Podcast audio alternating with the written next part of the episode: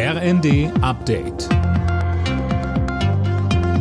Stündlich neu. Auf den Punkt informiert. Ich bin Gisa Weber. Guten Tag. Die aktuelle Krankheitswelle in Deutschland steuert auf ihren Höhepunkt zu. Das hat der Präsident der Intensiv- und Notfallmedizin, Karagianidis, dem Redaktionsnetzwerk Deutschland gesagt.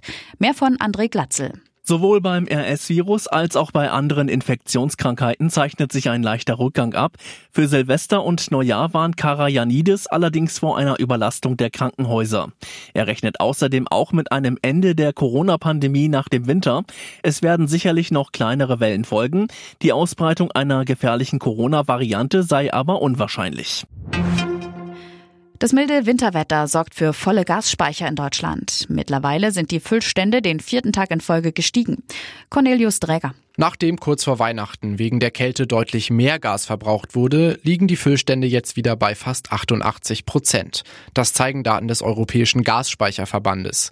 Auch in den kommenden Tagen könnte der Speicherstand weiter steigen. Eine Kältewelle ist nicht in Sicht. Trotzdem haben Bundesnetzagentur und Regierung dazu aufgerufen, weiter Energie einzusparen.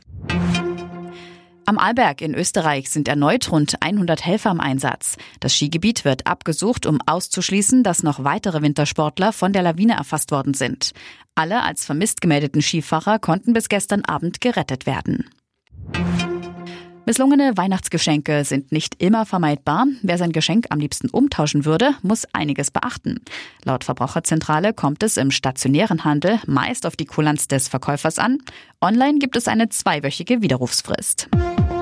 Alle Nachrichten auf rnd.de